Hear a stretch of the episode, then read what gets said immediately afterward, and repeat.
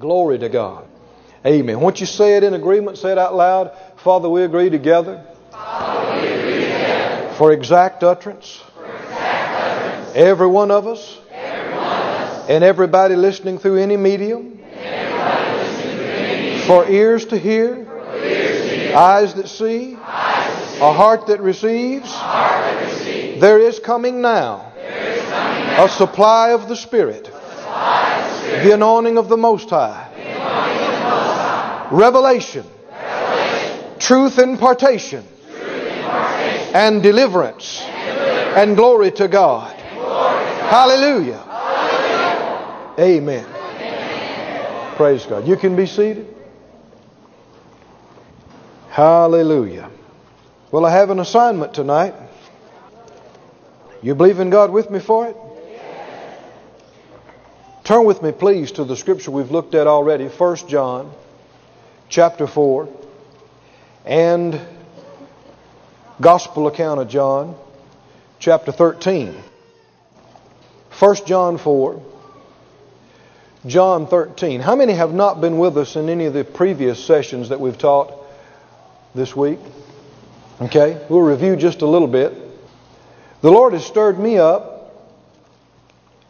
from months past, saying to me in, in many different ways and times that I and many others had not emphasized His love. That we are not to teach love like it's another subject. We don't just teach healing and, and uh, prosperity and believer's authority and, uh, and righteousness and love. Because God is love. And our faith works by love. Amen. And the operation of all these things is from the work and effect of love. Redemption is, and Jesus is love manifest in the flesh. And that we are to emphasize it more and, and come back to this and, and in, in our teaching on faith and righteousness and healing and every other thing, we're to have one foot and one hand strongly holding on to love while we endeavor to minister the other. And let it be the hub, let it be the foundation of all that we do and teach. And uh, in pursuing this and teaching this, I see that it's, and it's no wonder the Lord is saying this because we, uh, in, in, general, in the body of Christ, are, are very ignorant of love compared to what there is to be known about it. And it's one of those things that you think you know something about it until you start learning. And you think, oh man. And so that's what we've been pursuing this week. To understand the love of God. Amen. To yield to the love of God. And to see the love of God manifested. In 1 John 4, verse 7, 1 John 4, Verse 7 says, Beloved, let us love one another, for love is of God, and everyone that loves is born of God and knows God.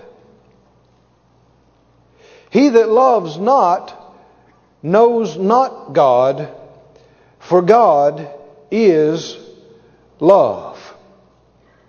Won't you say that last phrase out loud a couple of times? For God is love. Say it again, please. God is love. Once again, God is love. We've suggested that you, in your speaking and reading and study and prayer and talking about God, that you substitute for the word God the word love. And it'll open up a whole realm of things to you. When you read a scripture and you see the word God, substitute the word love. You won't be doing any harm to the scriptures, will you? God is love. When you say God heals, you just said what? Love, love heals. And you can see how that when Jesus saw the sick, he was moved with compassion toward them and healed them. Love healed them. Amen. Well, we know it was their faith that received the healing, but we also know that faith, according to Galatians, faith works, operates by love. Amen. And uh, the, the answer to why a lot of things haven't been as they should comes back to a, a failure to understand and develop love. In this same chapter here, he talks about that perfect love casts out fear. So anytime we see an area of fear in our life, what do we know is the problem? A lack of an understanding and believing and receiving the love that God is toward us. When you know how much He loves you, you know He's going to take care of you. Amen? When you know how much He loves you, you know He's going to provide for you. Don't you? When you know how much He loves you, you know it is His will to heal you and to make you whole and to make you strong. To doubt God is to doubt His love. Isn't it? To not trust God is to doubt and not trust His love. And it's a serious charge, and it's why unbelief is so serious, and why unbelief is a sin. Now, we've gone into a number of areas talking about love. We talked about how that most people, everybody on the planet, lives by either the law of the flesh or the law of Christ. The law of flesh is that you live for yourself. You try to make you happy. And that's where many people are at, many Christians included.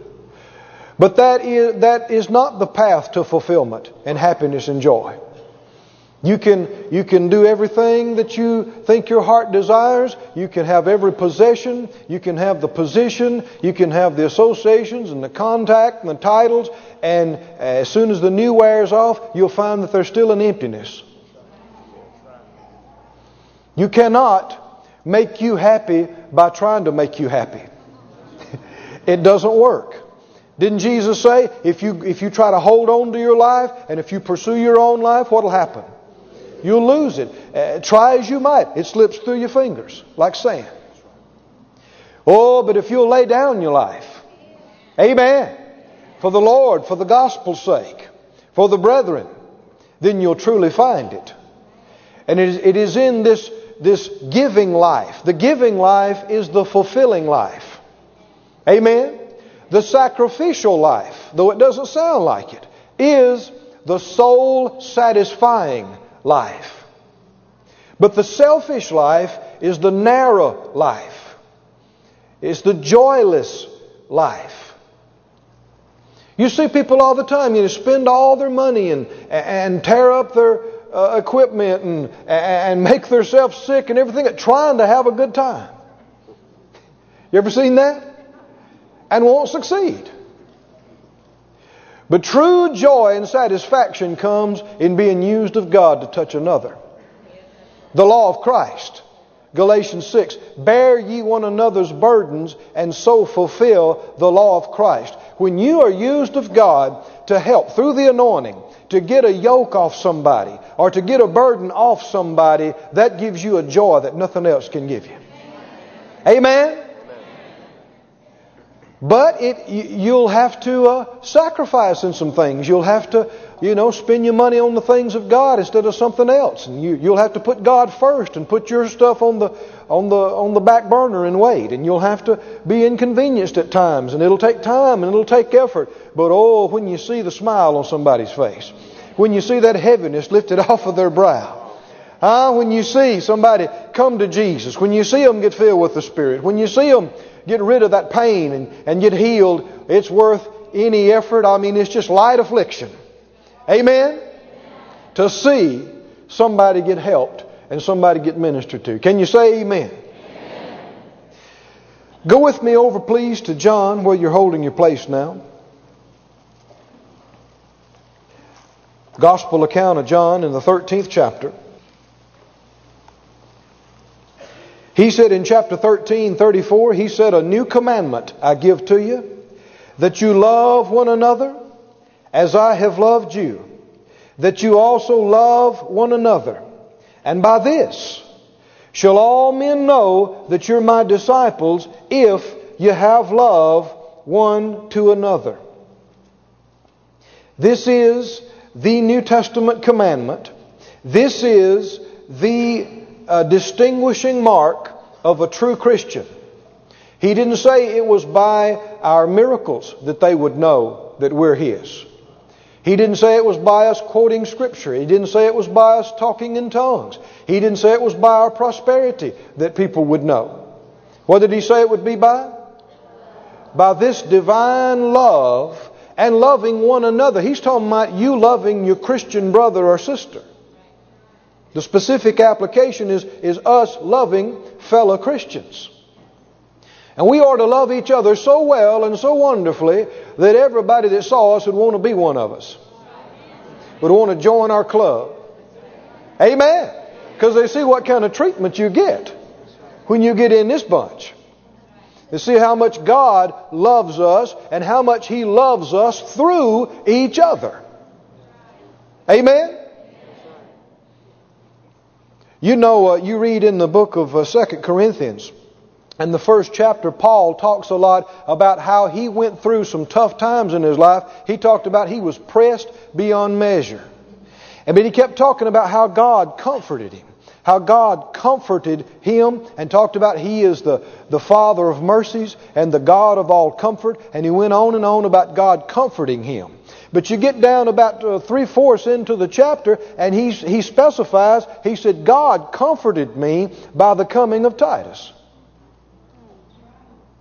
You don't see that initially. You're just thinking, well, God comforted him. We realize God ministered to him through a Christian brother and comforted him. Amen? He is the head, we are the body. And you know, so much of what we receive doesn't come directly from the head. It comes from the head, but it comes through other body parts. Amen. I mean, think about it. What if the hand fell out with the wrist?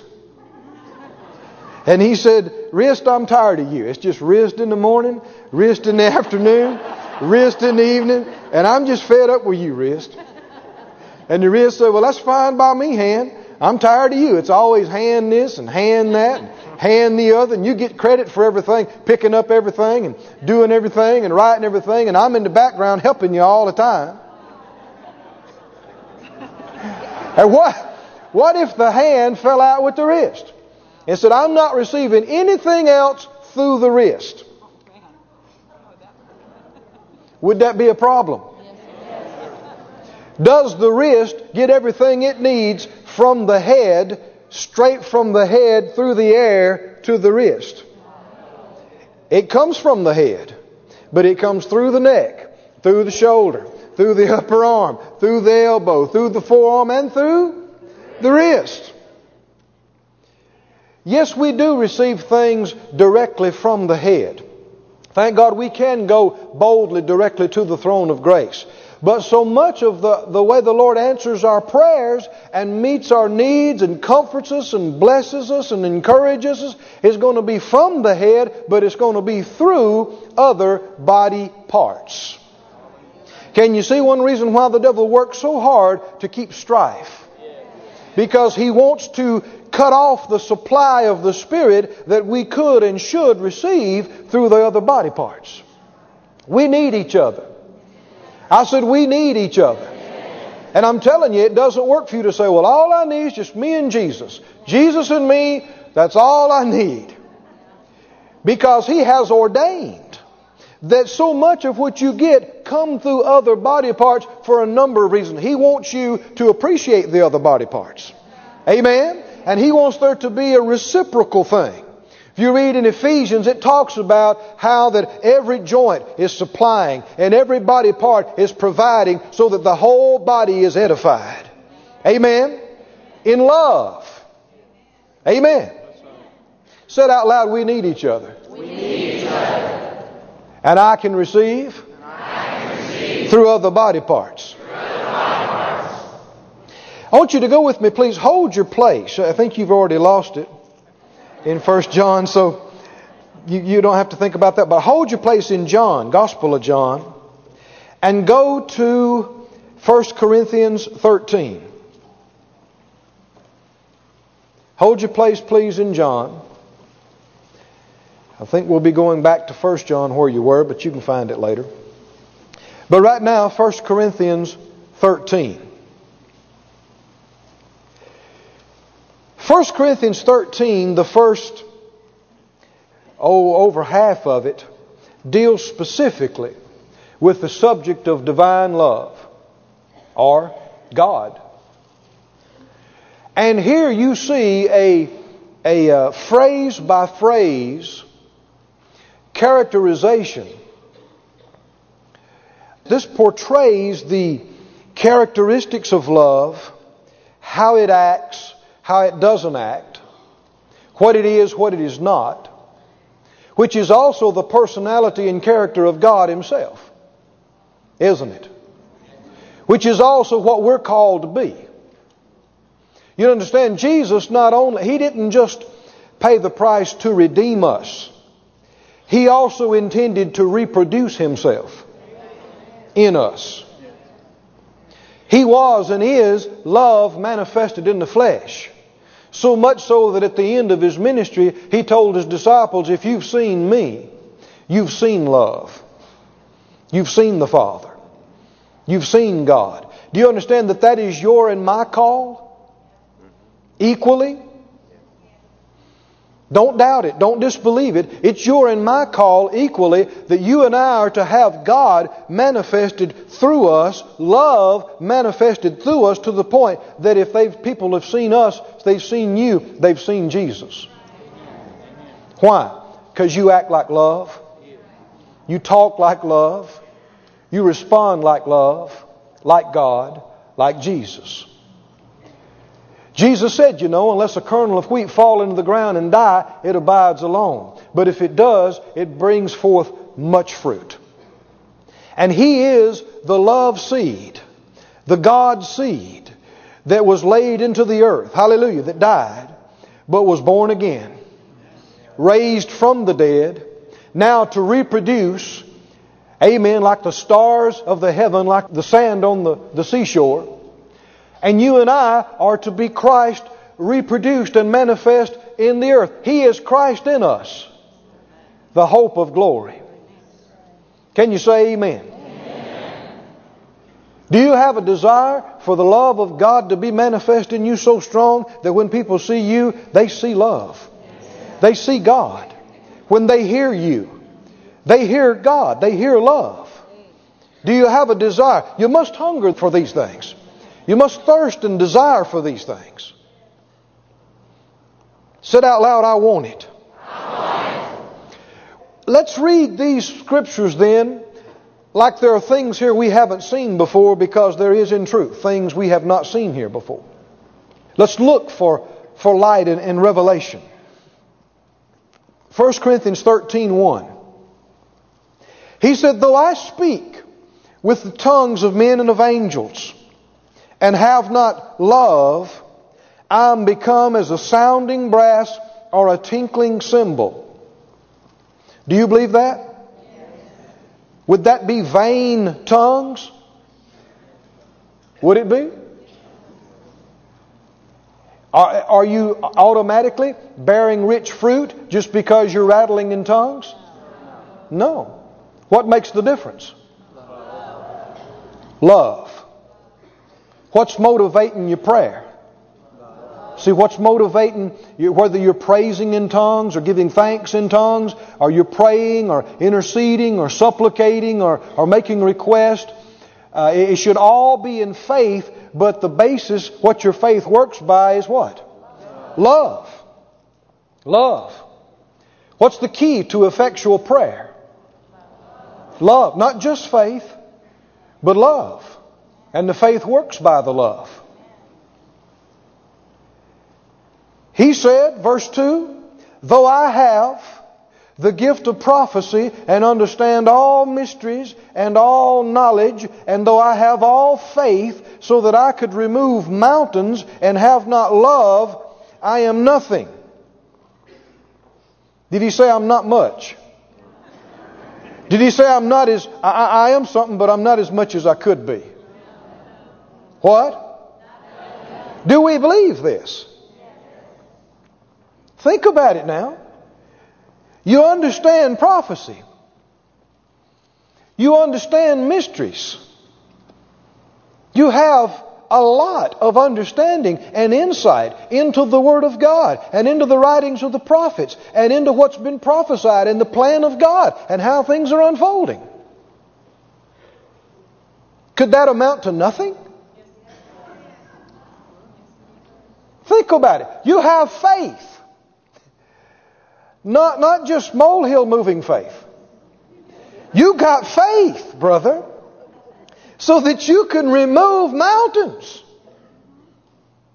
Mountain moving faith that you have, that, that you operate in. Could that amount to nothing? Do we believe this? He said, If I have all this and I have not love, I am nothing. And though I bestow all my goods, all, to feed the poor. And though I give my body to be burned and have not love, it profits me how much? Nothing. Do we believe this? Though you gave how much? You gave everything. Well, how can this be? They gave everything they had. They're feeding the poor and even gave up their body to be burned. Could you do that, all that without love? Is it possible that you could give away everything you had without love? Obviously it is. Does it make any difference whether you give it from the motive of love or not? All the difference. If you don't give it from the motivation of love, it profits you nothing you get exactly the same as if you hadn't given anything or done anything. Because in God's eyes, you didn't. Now, this is strong, friend. Isn't it? I mean, this, this is heart searching. And this brings me to the thing that the Lord has stirred me up about that there is a, a, a false love. And see, why would people be doing this? Well, the same reason Ananias and Sapphira gave. You remember that, don't you?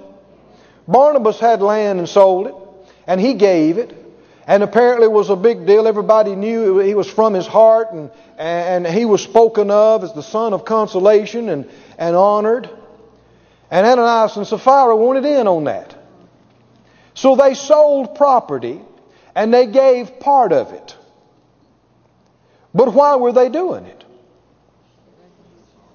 It obviously wasn't from the motive of love. See, people do a lot of things. People give offerings to be seen, to be noticed. People give offerings because they want to try to get close to somebody. Did you hear me? People do all kind of things with ulterior and wrong motives. And it is unacceptable unless it is from love and by faith. So, since this is so vital and so important, he immediately begins to tell us, phrase by phrase, what this great love looks like and sounds like and doesn't look and sound like. Let's look at it closely. Love suffers long and is kind. Let's just stop right there.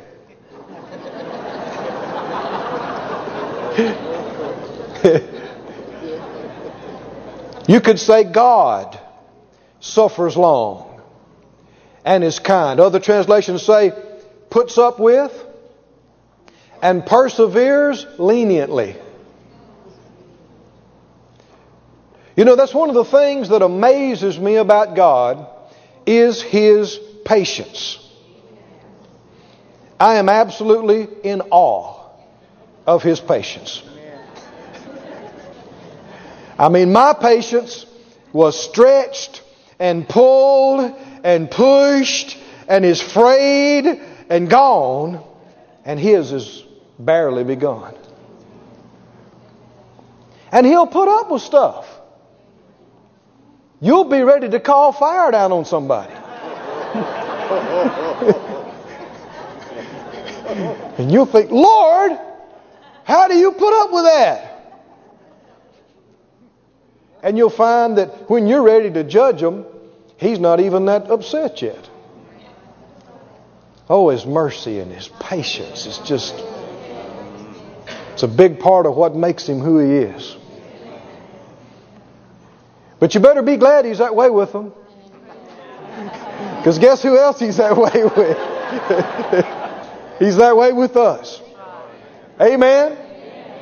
And since He has been that way with us, we ought to be that way with each other. Suffer long and kind. It means you put up with a long time. And while you're putting up with it, you're kind. Now, that doesn't mean you have to feel that way all the time. Did you hear me? People think walking by love means you just have a wonderful feeling all the time. Oh, no, no, no.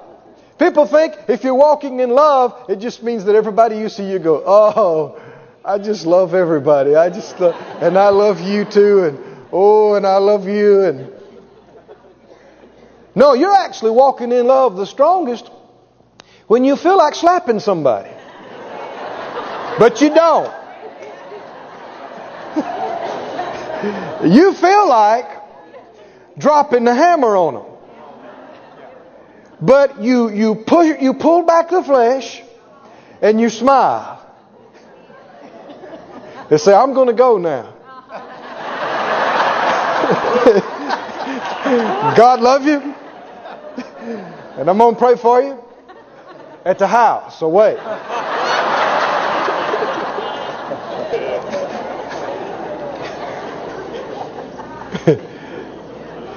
Catch yourself in mid sentence mid phrase.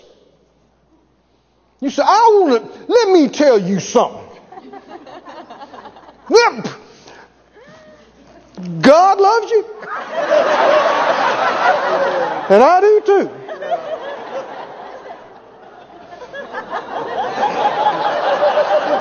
You can catch yourself in mid. You know what I'm gonna. You know what I'm gonna do. I'm gonna. I'm gonna send you a cake.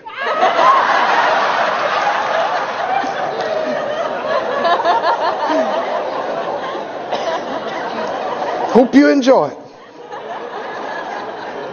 No, walking in love, doing this, walking in love is walking by faith. Walking in the Spirit.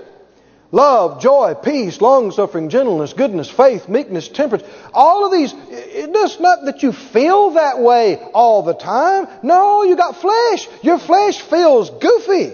Your flesh feels crazy sometimes. But you got to be strong that you don't pay attention to how your flesh feels. Oh, be quiet, flesh. Shut up. Shut up. I'm just going to box him up. No, you're going to shut up and do what I tell you to do. You're going to chill and be quiet. Spiritual person is in control of their emotions. Amen? And in control of their words. And in control of their actions. Said out loud, love, love. Suffers, long. suffers long, puts up with a long time, a long time. And, is kind. Are you kind? Yes. You're supposed to say yes. now, uh, here's something vitally important. Do not accept. Let me say it like this. You are what you have become, not what you have to be. I said, You are what you have become, not what you have to be. Don't blame your parents, your grandparents, your upbringing, your, your, your schools, your associations, and say, Well, I guess it's just the Irish in me. Well, I guess it's just this. I've, I've got a short temper and that's just me. Wrong. That's what you have, have accepted to be. That's what you have come to believe that you are. And as a man thinks in his heart, so is he. No. You get your words working for you right now. It'd do you a wonderful, wonderful world of good to confess these things over yourself. Because you do have the love of God shed abroad inside you. So you do have the means of being this and doing this and walking this out, but you have to yield to it. But you need to get your words working for you instead of against you. You need to begin to say, I am kind. I am kind. And even if people say, You? Kind? Let me tell you what you are. Say, no, I don't want to hear that. I am kind. I'm a kind person. Amen. You are not. You're a rough rascal. You've always been mean. You've always, you know, did this and did that, and that's the way you came up, and that's just the way you are, and that's just it. No, that's what you have become. It is not what you have to be. You can believe God and you can be conformed into His image from glory to glory. But you got to believe it, you got to accept it. Say it out loud, I'm kind. I'm kind. I, am. A kind person. All, the time. Amen. Say it out loud, I'm kind at home. I'm kind, with the kids. I'm kind with the, spouse. I'm kind, at work. I'm kind everywhere. I'm kind all the time. Because I'm just kind. That's me. Now you say that another 5,000 times, you'll start believing it. No, I believe some are believing it already, but that you do need to stay with it. He goes on to say, love envies not. Now, this is something that the Lord, this is, this is part of my, the major part of my assignment tonight, was this part right here. I had not seen the significance of envy until I began to study this and over these past few months. Envy is connected with hate throughout the scriptures. And envy is one of, I don't want to say more than I know, but I know this, it is one of the strongest motivators of hate in the earth. And not just in the earth, in the underworld. Envy is a terrible thing. And love has no part of it. The very nature of love renders that it cannot envy. You can't be in envy and loving somebody. Did you hear me? You have to stop loving them to start envying them. If you love them, you want it to go good for them. If they've got better than you do, it makes you glad. If you love them, right? Go with me to John, please. The 14th chapter. Said out loud while you're turning over there love, love. Does, not envy. does not envy. Love can't envy. It's, it's against the nature of, of what love is. Jesus said something right before he went away that's very revealing. You know, when he told his disciples, I'm going away, and where I'm going, you can't come, it really disturbed them. And you can understand, I mean, he really had to talk to them. He said, Well, now hold on. I'm sending you another comforter. I'm not going to leave you like orphans. You're going to be all right. But I mean, he, he had to talk to, well, you can understand. I mean, you, you've kicked along and knocked along the best you could, and Jesus comes into your life.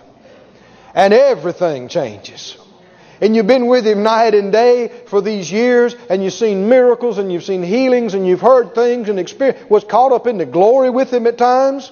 Now He's leaving. Man, it was, it was about more than some of them could handle. But this is one way He dealt with it. In John 14, 27.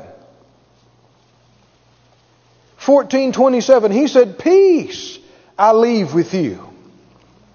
My peace I give to you. Not as the world gives, give I to you. Let not your heart be troubled, neither let it be afraid. You've heard how I said to you, I go away and come again to you. If you loved me, you'd rejoice, because I've said I'm going to the Father. For my Father is greater than I. He said to him, If you really loved me, like you've said you do, you'd be glad I'm going. If you loved me. See, this is the revealer, isn't it? You know, if you lose uh, loved ones, loved ones go home to be with the Lord. Sure, you're going to miss them. But if you can't get past the grief, you're not portraying love for them. Did you hear me?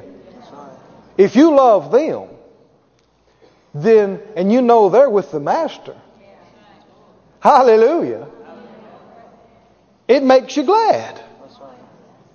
Doesn't it?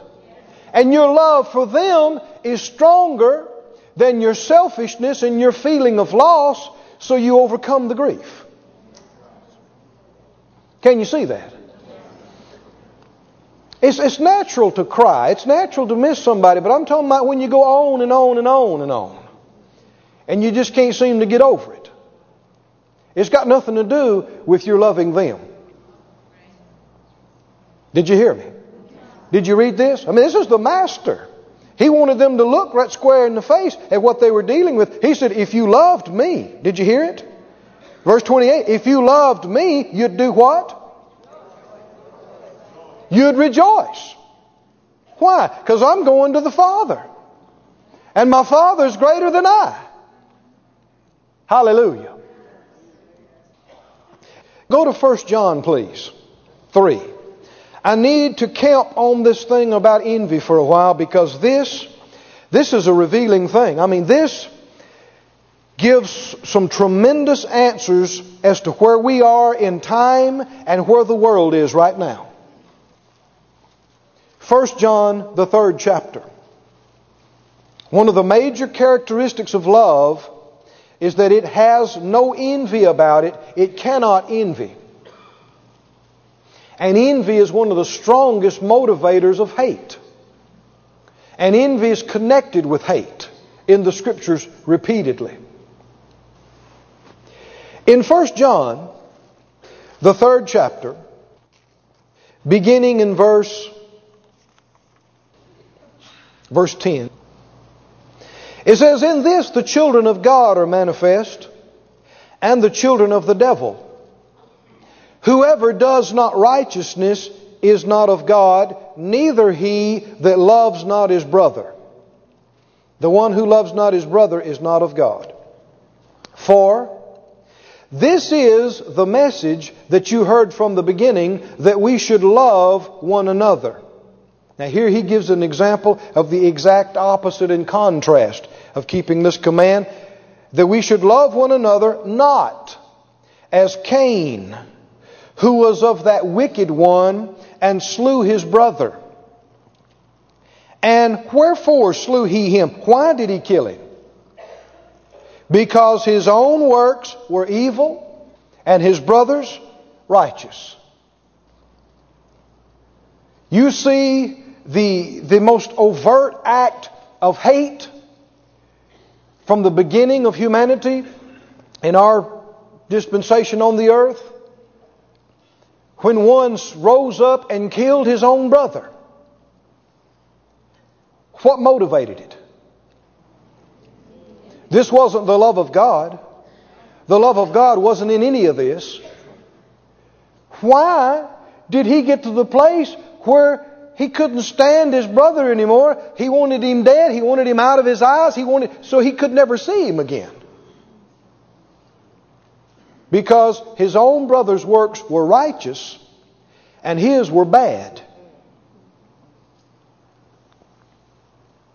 So he killed him. And this is hatred And this is envy. And it was how the murder and the pain begin to be perpetuated on a large scale in the planet. In fact, just hold your place and, and go back to Genesis. Genesis and the fourth chapter. Genesis 4, verse 3. In process of time it came to pass that Cain brought of the fruit of the ground an offering to the Lord. Abel he also brought the firstlings of his flock, and of the fat thereof. And the Lord had respect unto Abel and his offering. We know from Hebrews 11 it was because he gave it in faith. We know his faith worked because he gave it how? In love. And we can see it demonstrated in the fact that he gave the best he had. But unto Cain and his offering he had not respect because he knew Cain's heart. Cain didn't do his best. Cain didn't give from love. So we've already read you can give everything you got, but if it's not from love, profits it means nothing. Unto Cain and his offering he had not respect, and Cain was very wroth, and his countenance fell. Now this is one reason I want you to turn here, because you see how envy manifests. If you look up the word envy in the, you know, in the Hebrew and, and Greek and Chaldean, Arabic, all those, I, don't want, I don't want to go through every one of them, but I've just I've brought them together. It literally means to, to burn, like with anger. To burn, to boil over. And you can see that, can't you, right here? He was very wroth. It made him mad. It made, not, not just angry, it, it made him almost into a rage. What made him this way? Because his brother's sacrifice was accepted and honored, and his was not. I shouldn't say sacrifice, offering. His offering was accepted, and his was not. It also means, well, it, the, these uh, original word dictionaries bring out that it has the strong competitive sense. And it arisen out of the spirit of rivalry to excite to rivalry, competition. Now, we've known that some of these things are not good, but I don't think we've seen exactly how devilish they really are. This competitive spirit, this, this rivalry thing, and this getting upset because you think somebody got ahead of you a little bit. It is the very nature of the devil himself. Amen. I said it's the nature of the devil himself. Listen to, uh, to James. You don't have to turn there, but I'll just read it to you. James 3 and verse 16 says, For where envying and strife is, there is confusion or tumult and unquietness and every evil work. Envy and strife is the manifest presence of the devil. It's the manifest presence of darkness and evil. Not even a little of it is okay. We must be completely intolerant of it in our own minds and words and souls, in our family, in our children, because to yield to it, to allow it, to let it go,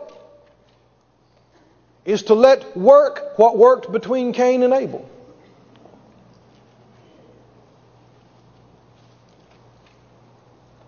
I want to just take the time. I want you to go with me, please, to, to Mark 15. We're just going to take the time to turn to some scriptures. The love of God cannot envy. Mark 15 and verse 9. Mark 15, 9 says, Pilate answered him and said, Will you that I release to you the king of the Jews? For he knew that the chief priest had delivered him, why? For envy. Why did, they, why did it come to the point? We know it was the plan of God, but from the natural side of it, how did they get to the point where they had they felt like they had to kill Jesus? Envy. They, they covered it. Now, are you with me? Are you staying with me? Please, because this, this gets to some very pertinent present day things right now. They colored it with all kind of political rhetoric. They tried to say he didn't keep the law. They tried to say he broke the Sabbath. They tried to portray that he was against Caesar and all other kind of things. But what do we know it was? You know what really got to him? He had the crowds they didn't have. He had the results they didn't get. He had the people's love they didn't have. Did you hear me? And when you are faced with light that shows up that you are not right with God, that shows up that you're not where you should be, you'll do one of two things. You'll either humble yourself and repent, or you will harden yourself and resist. And you remember in the whole ninth chapter of John, he talked about, you know, there was a blind man that was healed and could see, and, and he used it to teach them about blindness and seeing. And so at the end, it got so plain to them that they, the Pharisees and the leaders, they, they finally spoke up and said, Well, are we blind too? He said, No. If you were blind, you'd have no sin. But now you see. So your sin remains. They saw. They saw. Scripture was being fulfilled. They saw these things, but they were choking so much on their pride that they felt like he was taking their place that they wanted to have. They couldn't stand it. And they wouldn't receive it, and they wouldn't repent, and they wouldn't humble themselves. They hardened themselves, and they stiffened their neck, and according to the Scripture, what comes after that? Destruction. I said destruction. You harden your heart, you stiffen your neck, and you won't change, you won't judge yourself, then you will be judged. And there's destruction in it. They turned him over because they envied him. They were, it enraged them because they wanted what he had. Now, that's what happened to Cain. It made him so mad that his brother got the Father God's blessing and favor and honor, and he didn't. But the Lord told him, if you do well, shall you not be accepted? Didn't he? You can have this respect, you can have this blessing, but here's the problem. Cain wanted what Abel had, but he didn't want to do what Abel did. Did you get that? These Pharisees and these rulers, they wanted what Jesus had. But they didn't want to strip themselves of a desire of the glory of men. They didn't want to give themselves completely to the Father's will like Jesus did. Now go with me, please, to the book of Acts. Acts 7. Acts 7 and verse 9. Are you there? The patriarchs, moved with envy, sold Joseph into Egypt, but God was with him. If you go back to Genesis 37, don't do it right now, but you remember the story about how that his father Israel loved Joseph and he gave him that coat of many colors and he told them their dreams. And the Bible said in verse 4 of 37, they hated him because of these dreams and they could not speak peaceably to him. And verse 11 said, and his brethren envied him. Do you see hate and envy in the same paragraph? They hated him. And that's what provoked them and moved them to the place where they sold their own brother as a slave. The Bible said in Psalm 106, don't turn there, but 106, 16 and 17, they envied Moses in the camp. And they envied Aaron, the saint of God. And the earth opened and swallowed up Dathan and covered the company of Abiram. What happens when you harden yourself and you resist? Destruction comes envy. Turn on over to uh, Acts 13, please. Acts 13 and verse 43. Acts 13:43 says, "Now when the congregation was broken up, many of the Jews and religious proselytes followed Paul and Barnabas, who speaking to them persuaded them to continue in the grace of God." You know, the first time they came, they spoke in the synagogues, and, and a lot of the Jews, many of the Jews, came across and believed. And everything was just hunky dory. I mean, everything was just great. Until the next Sabbath day. And verse 44, and the next Sabbath day, what happened? Came almost the whole city together to hear the Word of God. But when the Jews saw the crowds and saw the multitudes, they were what? Filled with envy. And they spoke against those things which were spoken by Paul, contradicting and blaspheming. They didn't do this because they genuinely believed that Paul and Barnabas were uh, teaching error. Because the Sabbath before, everything was just great and good. But now, they're contradicting and blaspheming in verse 46. Paul and Barnabas waxed bold. And they said it was necessary that the word of God should first have been spoken to you, but seeing you put it from you and judge yourselves unworthy of everlasting life, lo, we turn to the Gentiles. Hmm. We'll get to this perhaps some more, but rejecting the love of God is a most serious offense. To reject the love of God is to reject light. And once you turn away from light, there's nothing left but darkness. To reject the love of God is to reject truth.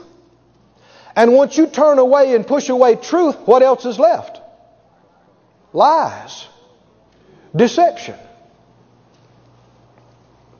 Go with me on over to Acts 17, please. Acts 17. And verse 2. The Bible said, Paul, as his manner was, went in to them, and three Sabbath days reasoned with them out of the Scriptures opening and alleging that Christ must needs have suffered and risen again from the dead, and that this Jesus whom I preach to you is Christ. And some of them believed, and consorted with Paul and Silas and the devout Greeks, a great multitude, and of the chief women not a few. But when all these multitudes came, same thing happened, verse 5. But the Jews which believed not moved with what? Envy now look what happened. Took unto themselves certain lewd fellows of the baser sort.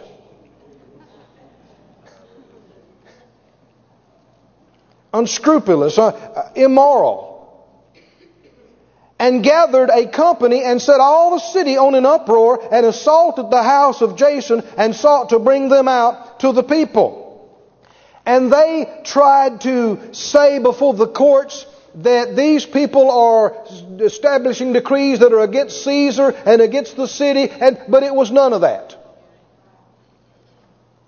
I want you to hear what the Spirit of the Lord is saying tonight. You're going to hear a lot, you've been hearing, and you will hear a lot of hoopla and a lot of hype about this and that, but at the base of it is what? Envy. What's feeding the hatred? Envy. And envy is the very opposite of the love of God. Now, how many believe in the prosperity message? Go to Genesis 26. Can you, can you hear what's coming, can't you? Ecclesiastes 4 4, while you're turning there, it says, All travail and every right work, for this a man is envied of his neighbor. He was kind of frustrated with that. Because he was saying, man, you, you work hard and you stay after something and, and you pursue it and, and you make good ground and you want everybody to rejoice with you and your neighbor envies you for it. You stand your ground and you, you believe God and you sow your seed and you stand and sow your seed and have a breakthrough and you go, hallelujah! And you look around and somebody's grumbling.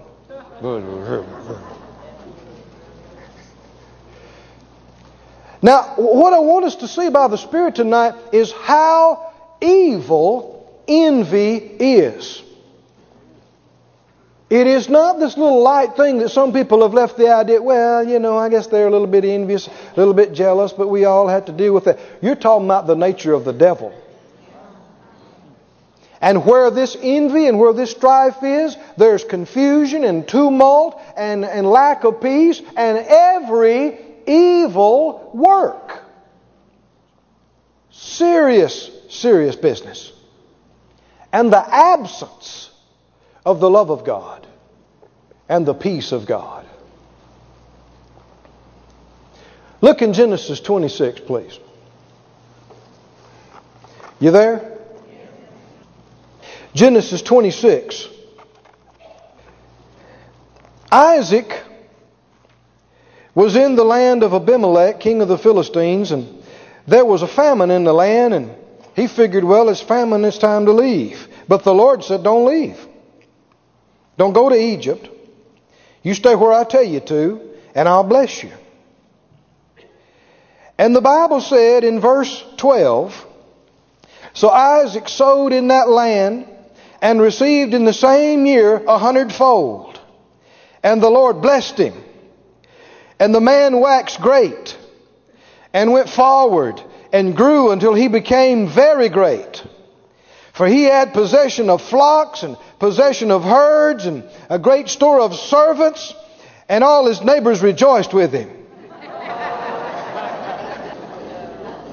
Huh? How many believe in prosperity? Huh? How many believe in hundredfold? And fiftyfold? And three hundredfold? And a thousandfold? Huh? How many want to stay after it? And believe God? Are you ready? To be envied? Huh? Are you ready? To be hated?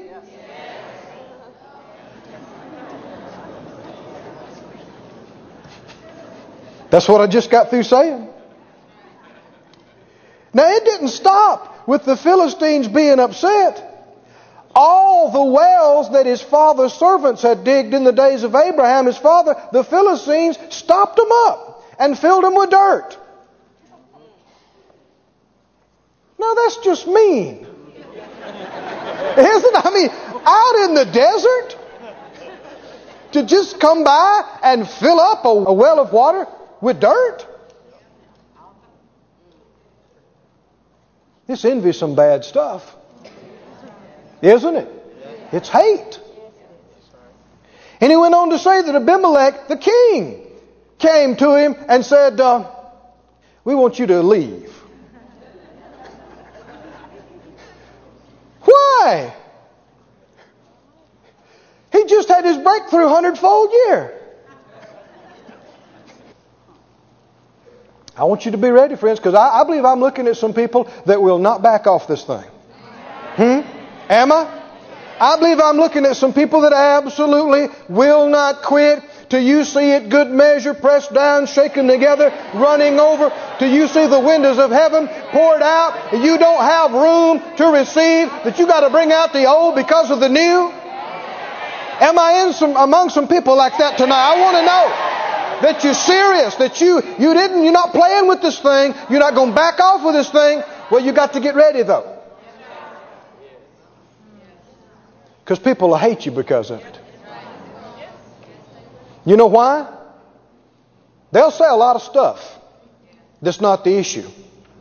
They'll bring up a lot of things that have nothing to do with it because they don't want to admit what it really is. But the real problem is they want what you got, but they don't want to do what you do. Hallelujah. I'd just as soon preach something that made you shout and run the aisles, but this is the order of business tonight.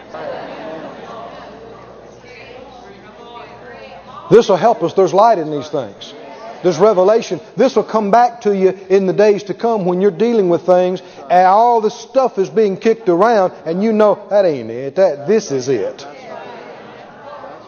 This is it. They envied him. They said, Go away. Well, eventually, he, he left. He went away. But eventually, they came to him. And they said, You know, we know God's with you. Let's have a covenant, okay? Isn't that something? And people will do the same thing with you. They'll run you off and then they'll call you to pray. And what are you going to do? You're going to walk in love. Amen. You're going to walk in love. You're going to love them. Amen. In spite of it. And verse uh, 26 Abimelech went to him from Gerar, and Ahuzath, one of his friends, and Phicol, chief captain of his army, and Isaac, when they rolled up in the driveway, he said, uh, Why did you come here? Because did you forget? You hate me. And you have sent me away. And they said, Well, yeah, but we saw certainly the Lord was with you. So let there be an oath between us, between me and you, and let's have a covenant, okay? oh boy. But he did. He did. He sat down with them and they had a meal and the love of God. The mercy of God. Can you say amen? amen? Turn with me to Mark, the 10th chapter. Said out loud, love, love. envies not.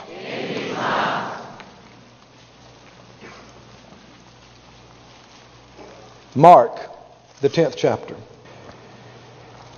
You know, Jesus has spoken to the rich young ruler to sow to the poor and follow him. And he was sad and didn't do it and left. That showed his lack of love, didn't it? When you love the Lord more than you love anything that you've got, you can obey him. Can't you? That's what he said. If you love me, you keep my commands, you do what I say. And he goes on to say, you know, the, the, it's hard for a rich man to enter in. Those that trust in riches, he said in verse 24. And they were astonished. And they said, Who can be saved? In verse 27, he said, With men it's impossible, but not with God, for God, with God all things are possible. Verse 28, Mark 10 28. Peter began to say to him, Lo, we have left all and followed you. In other words, what are we going to have?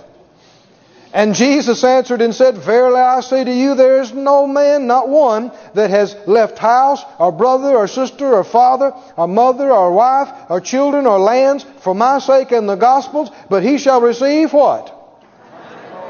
When? Now. now. He shall receive a hundredfold now in this time houses, brothers, sisters, mother, children, and lands. You'll be envied.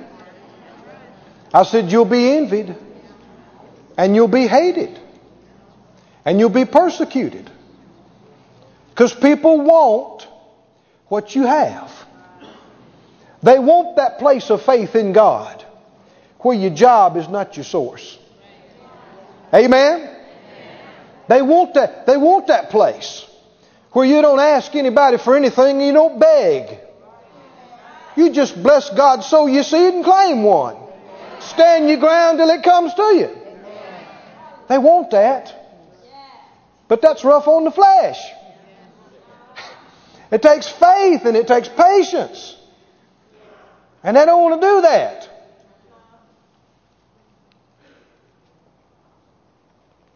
Cain wanted what Abel had. But he didn't want to do what he did. He didn't want to make the heart changes. He didn't want to repent. And so it made him so mad every time he saw Abel, it reminded him of what he wasn't. Did you hear me? Every time he saw Abel, it reminded him of what he didn't have in God. It reminded him that his heart wasn't right.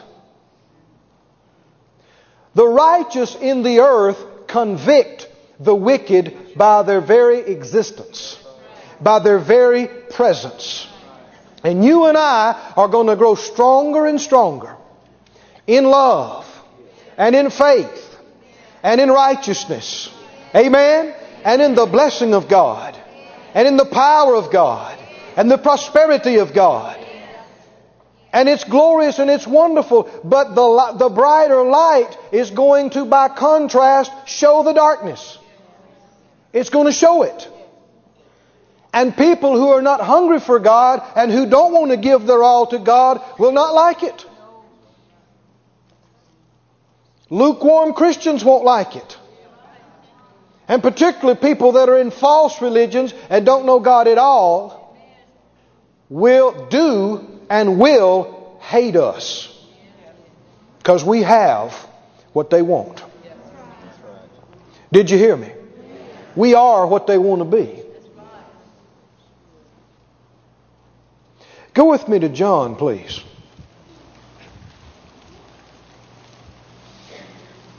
John 15. John 15, verse 9.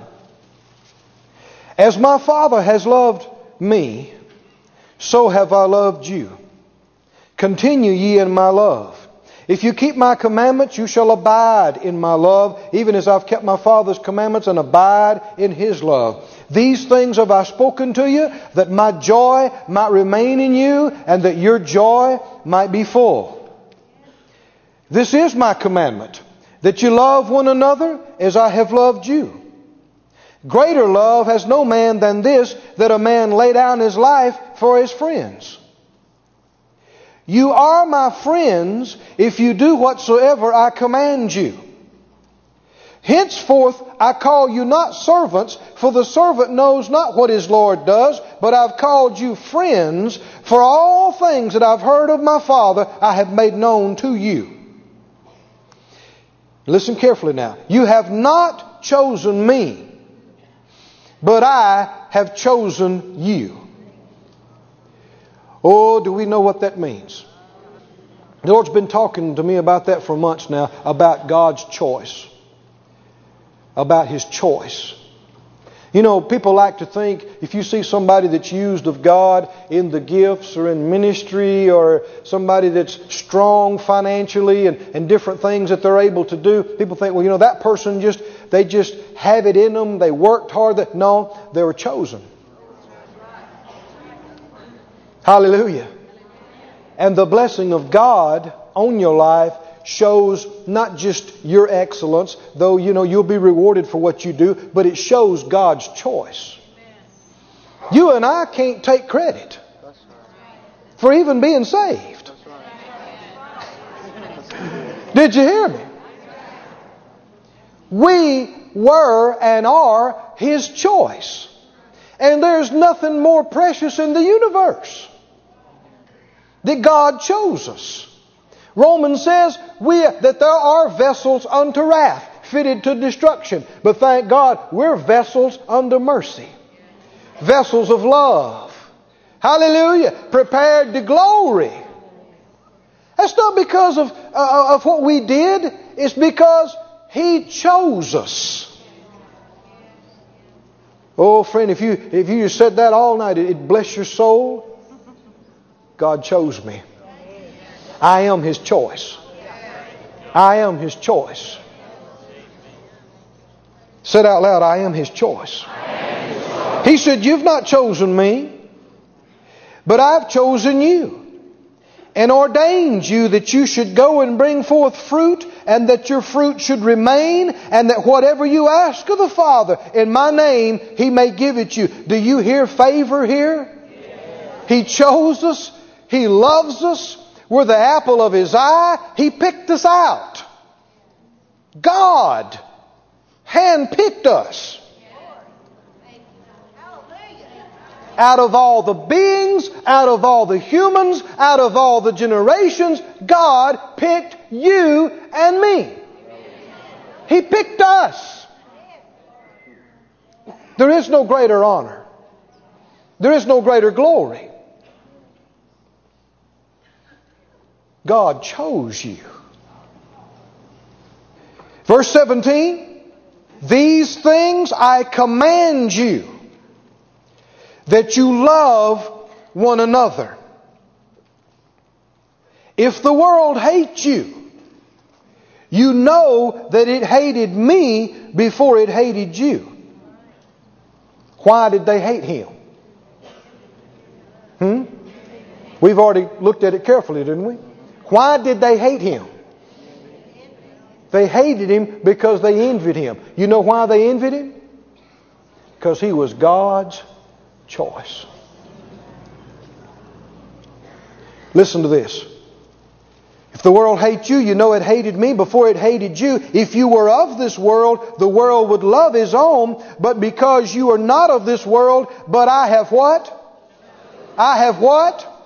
I've chosen you out of the world. Therefore, that's why the world hates you. Do you see it? Why do they hate us? God chose us. Amen. And they envy us because God chose us. God chose us to give revelation to. Are you thankful? Do you understand? You and I could be sitting in a little hut somewhere, still wondering if it's God's will to heal or not. God chose us to reveal such light to. Are you thankful? He chose us. What a privilege. I said He chose us. He chose us to reveal the infilling of the Holy Ghost, the gifts of the Spirit, full prosperity, authority in the name of Jesus. He chose us. And it is because of this that the world hates us. Now listen, you don't have to turn there, but, but remember it. In Genesis 27 41, it said Esau hated Jacob because of the blessing that his father blessed him with. the things that are going on right now. Hmm? Between Isaac and Ishmael. Went back to Esau and Jacob. It went back to Cain and Abel. Did you hear me? What is it about? It's about envy. Oh, it's layered with deception and it's colored with all kinds of political rhetoric and every other thing, but don't believe it. I said, don't believe it. Don't believe any of it. What's at work here?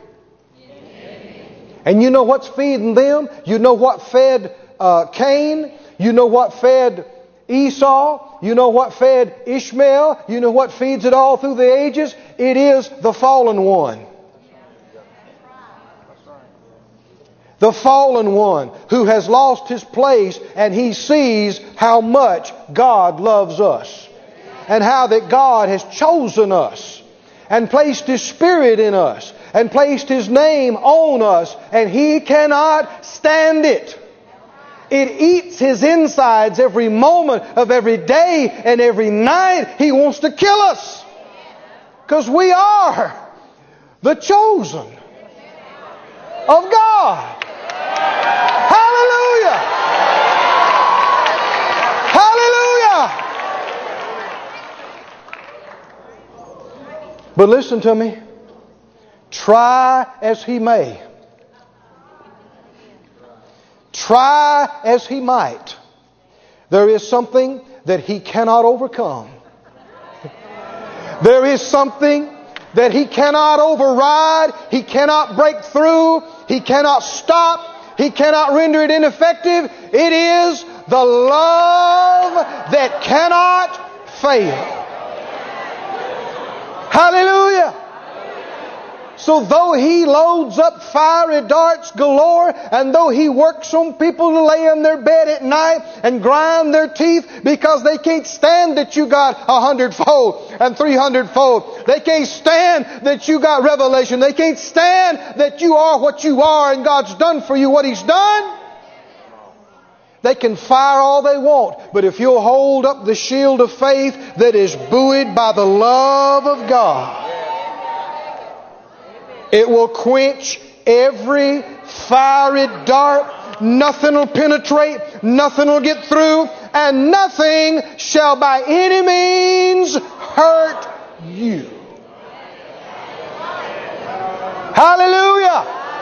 Hallelujah! Come on, stand up and give God glory. Stand up and give God praise.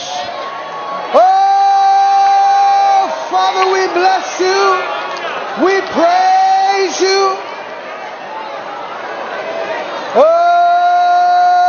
hallelujah, hallelujah, hallelujah, hallelujah. Hallelujah. Oh, praise you, Lord. Praise you, Lord. Praise you, Lord. Praise you, Lord. Praise you, Lord. Praise you, Lord.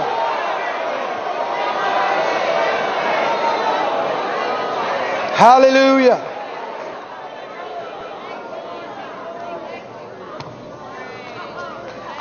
No matter how others may hate that you are the chosen of God, you will be protected and all yours will be protected in love and faith. Amen. But now listen carefully. The thing that removes your protection is by lowering the shield of faith, pushing aside the love of God, and letting things like envy work in you. In this case, you become vulnerable. You don't want that. I don't want that. Right? So I want you and I to, before the Lord tonight, pray a prayer and make a commitment and release it to God. Amen. That we will not tolerate any envy in our lives. Are you ready to do that? Are you willing to do that? Do you know what we're talking about? The least bit of feeling dispr- displeasure at somebody's benefit or look like they got ahead of you or got more than you or they got used in something that you wanted to get used in. or, or they got light that you didn't get. Whatever it may be, I want you to purpose in your heart, I will not let that sit in me. I will not let that seethe in me for a minute. It is the devil's own nature. I forbid it. I will not allow it. I will get myself by the ear, and if I have to, I'll make myself thank God for their blessing all night. Amen. If I have to, I'll get in the floor and make myself pray for an hour that they'll get more. Amen. But I will not. Oh, friend, do you realize how, how great this is? We're talking. This, this is the key to your breakthroughs. You get this totally out of you, there'll be nothing you can't have. Nothing you can't receive. Hallelujah. Oh, this is exciting. I, I sense it in the Spirit. Are you ready? I'm going to lead you in it right now. Mean business with God now. Said out loud, Father God, Father God you are love. you are love. I'm a love being, I am love being, born of a love God. Your love is shed abroad in my heart by the Holy Ghost. I choose to live in this love. I choose to yield, yield, myself completely to this love. I ask you, my Lord, make me aware and alert me to any remnant, any vestige of envy. I will not allow it in me. I refuse to be angry, to be mad, to be envious at my brother or my sister, no matter what they have, no matter what they do, no matter how high you promote them, no matter how far they may go out beyond me. I purpose in my heart, in Jesus' name, I will only rejoice. I will only be glad, and no envy will ever live in me again. Hallelujah. Hallelujah. Hallelujah. Oh, my, my, my, my, my. You know what God's doing? He's getting you ready. He's getting you ready to be used like you have never been used before. He is. He's getting you ready to be a vessel for more grace, glory, revelation, light, money, stuff to flow through you than it ever has. These words have rung in my soul since I began looking at this some months ago when they came to get Jesus that night. We're going to talk about this perhaps tomorrow evening. We'll see. But when they came to get him, it said he loved his own to the end and he ministered to them. We'll talk about that. But then it said when the devil came uh, through the, the rabble and the crowd to come take him, he said, His hour is now, but he has nothing in me. Oh, glory to God. he doesn't have the least bit of hate in me. He doesn't have any bitterness in me. He doesn't have any envy in me. He's got nothing, nothing in me. You know what that means? It means God has everything in you and you're full of God, you're full of love, you have no fear, you're full of boldness, you're full of power. Hallelujah. Let's praise God real good one more time. Lord, we bless you. We bless you. We praise you. Oh, we glorify your holy name. We magnify you. Oh, how great you are! How great you are! How great is your love! How great is your goodness! How great is your glory! How great you are! How great you are! How great you are! Oh, hallelujah, hallelujah, hallelujah! Hallelujah, hallelujah! Oh, hallelujah! Hallelujah!